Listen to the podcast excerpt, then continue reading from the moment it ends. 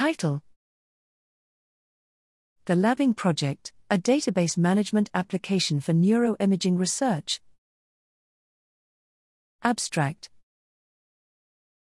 The goal of this article is to present the Labbing Project, a novel neuroimaging data aggregation and pre-processing web application built with Django and Vue.js.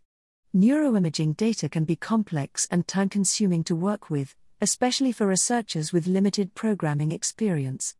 This web application aims to streamline the process of aggregating and pre processing neuroimaging data by providing an intuitive, user friendly interface that allows researchers to upload, organize, and pre process their data with minimal programming requirements.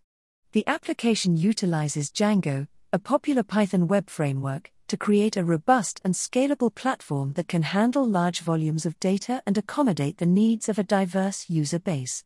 This robust infrastructure is complemented by a user friendly Vue.js front end application, supporting commonplace data querying and extraction tasks.